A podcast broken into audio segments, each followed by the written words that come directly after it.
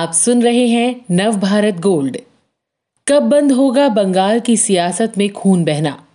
राज्य में चुनावी ज़ोर आजमाइश बढ़ने के साथ हिंसा का चक्र भी तेज हो गया है। प्रेरणा कटारिया। बीजेपी का दावा है कि ये सब 2019 में शुरू हुआ और तृणमूल कांग्रेस का कहना है कि इसकी शुरुआत 2016 में हुई, जब बीजेपी ने उसके कार्यकर्ताओं को निशाना बनाना शुरू किया। दोनों ही की बातें सच नहीं है। पश्चिम बंगाल में राजनीतिक हिंसा कोई नई बात नहीं है। इसका तो रक्त रंजित इतिहास है। कांग्रेस के जमाने में ये सब शुरू हुआ। फिर वामपंथी दल भी इस खेल के उस्ताद बन गए। टीएमसी ने वोट हासिल करने के लिए इन सब का पुरजोर तरीके से विरोध किया। लेकिन आखिर में वो भी इस दलदल में उतर गई। बंगाल के लिए अपने मिशन 2021 में क्या बीजेपी इस राह से दूर रह सकती है? पिछले ही महीने बीजेपी अध्यक्ष जेपी नड्डा के काफिले पर हमला हुआ। आरोप लगा कि पथराव टीएमसी के लोगों ने किया। देश भर में इसकी चर्चा हुई, लेकिन बंगालियों के लिए ये शायद चुनावी ज़ोर आजमाइश की सामान्य घटना रही हो। राज्य में 2021 में विधानसभा चुनाव होने हैं और चीफ मिनिस्टर ममता बनर्जी को सत्ता से बाहर करने के लिए बीजेपी कोई कोर कसर बाकी रखने के मूड में नहीं है। टीएमसी दरअसल 2019 के लोकसभा चुनाव से ही बीजेपी के निशाने पर है। अमित शाह ने 15 मई 2019 को कहा था, कोलकाता में मेरे काफिले पर टीएमसी ने हमला किया। सीआरपीएफ का घेरा ना रहा होता तो मैं घायल हो गया होता। लोकसभा चुनाव के दौरान अपने रोड शो पर हमले का ज़िक्र कर रहे थे शाह। बीजेपी का दावा है कि 2019 के चुनाव से अब तक राज्य में उसके एक कार्यकर्ताओं की जान जा चुकी है। वहीं टीएमसी का कहना है कि उसके इससे भी ज़्यादा कार्यकर्ताओं की जान गई है और बीजेपी झूठे आंकड़े गिना रही है। 2019 के चुनाव में 42 में 18 लोकसभा सीटें बीजेपी ने जीती। टीएमसी सांसद सौगत रॉय का कहना है, वे लोग तो खुदकुशी के मामले को भी गिन रहे हैं। वहीं बीजेपी के प्रदेश अध्यक्ष दिलीप घोष सवाल करते हैं, क्या अपने लोगों की जान हमने ली?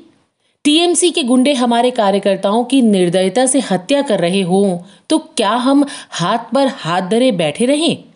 बीजेपी का मानना है कि हिंसा के लिए दीदी और उनकी पार्टी को जिम्मेदार ठहराने से उसे चुनावी फ़ायदा होगा। लेकिन यहाँ खून खराबे का खेल तो उतना ही पुराना है जितना कि ये राज्य। Left politics in Bengal and Didi, a political biography. की लेखिका मोनोबिना गुप्ता का कहना है, ये बात सही नहीं है कि बंगाल में राजनीतिक हिंसा हाल में शुरू हुई।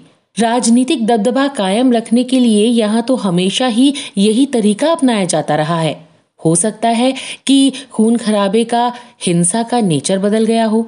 लेकिन हिंसा तो राज्य में राजनीतिक पकड़ बनाने का ज़रिया पहले भी थी और अब भी है। कोलकाता यूनिवर्सिटी में पॉलिटिकल साइंस के प्रोफेसर समीर कुमार दास भी इससे इतफाक रखते हैं। दास कहते हैं पहले कहीं ज़्यादा हिंसा होती थी, लेकिन तब काफ़ी हद तक मामला एक तरफा था, क्योंकि विरोध की किसी भी आवाज़ को पूरी ताकत से दबा दिया जाता था। उन्नीस सौ सड़सठ तक राज्य में कांग्रेस का शासन रहा।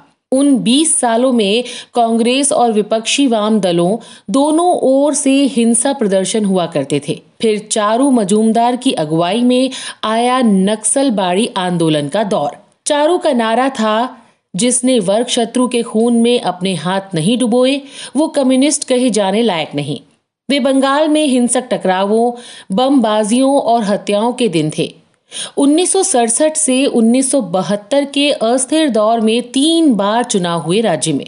चार गठबंधन सरकारें बनी और तीन बार राष्ट्रपति शासन लगाया गया। वही समय था कांग्रेस के सिद्धार्थ शंकर रे के बर्बर शासन का।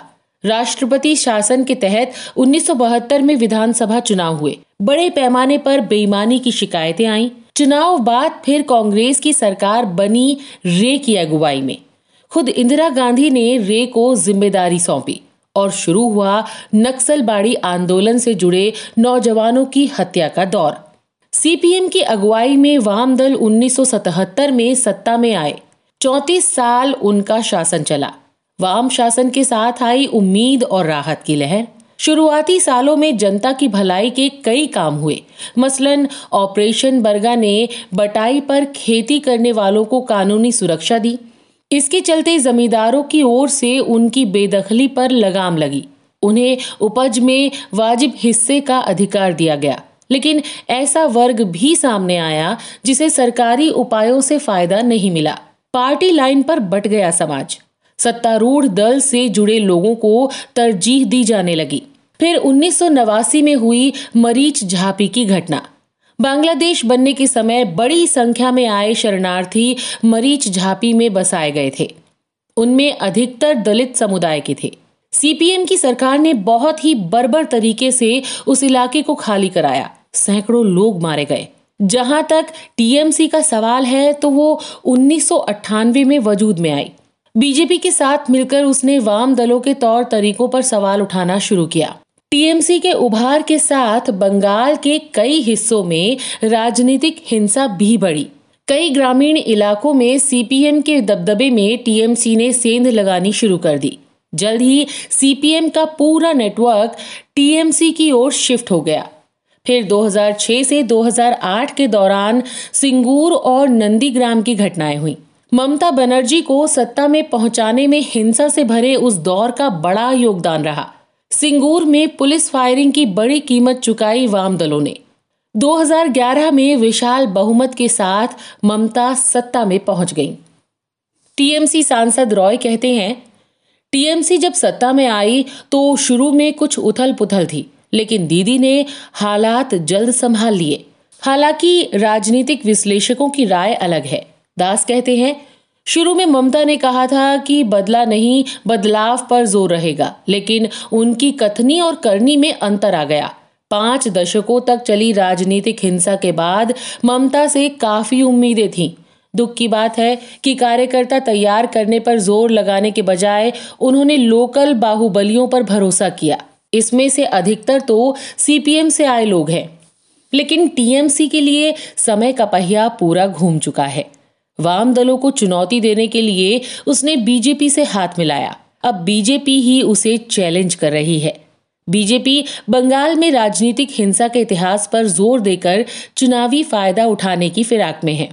पार्टी के प्रवक्ता कबीर शंकर बोस कहते हैं, टीएमसी अपने बर्बर तरीकों से हमारे कार्यकर्ताओं को डराने की कोशिश कर रही है। पेड़ों से शव टांग दिए जाते हैं। हेमताबाद के हमारे विधायक देवेंद्र नाथ रॉय का शव एक बाज़ार में टंगा पाया गया।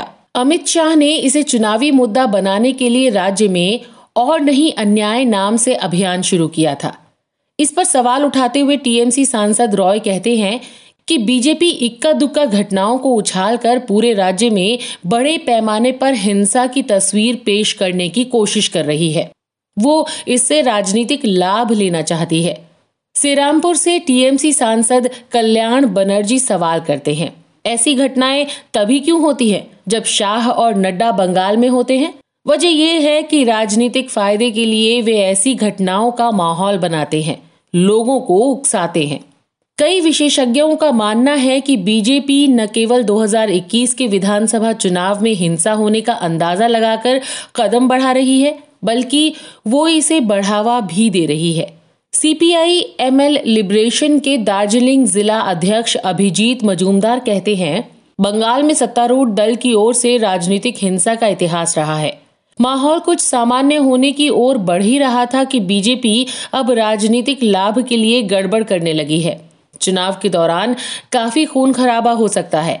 हमारा फ़र्ज़ है कि हम दीदी के हिंसक तौर तरीकों का पर्दाफाश करें। लेकिन बीजेपी तो कहीं ज़्यादा खराब चीज़ है। अभिजीत नक्सल मूवमेंट के लीडर रहे चारू मजूमदार के बेटे हैं। बंगाल की राजनीति पर नज़र रखने वालों का कहना है कि 2018 के पंचायत चुनाव से राजनीतिक हत्याओं में जिस तरह बढ़ोतरी हुई है, उससे 1970 के दशक की खौफनाक यादें ताज़ा हो गई हैं। इस तरह के और दिलचस्प पॉडकास्ट सुनने के लिए विश्व की सर्वश्रेष्ठ Hindi infotainment service Nav Bharat gold पर लॉगिन कीजिए। गोल्ड के पॉडकास्ट का खजाना मिलेगा Nav Bharat gold dot com पर।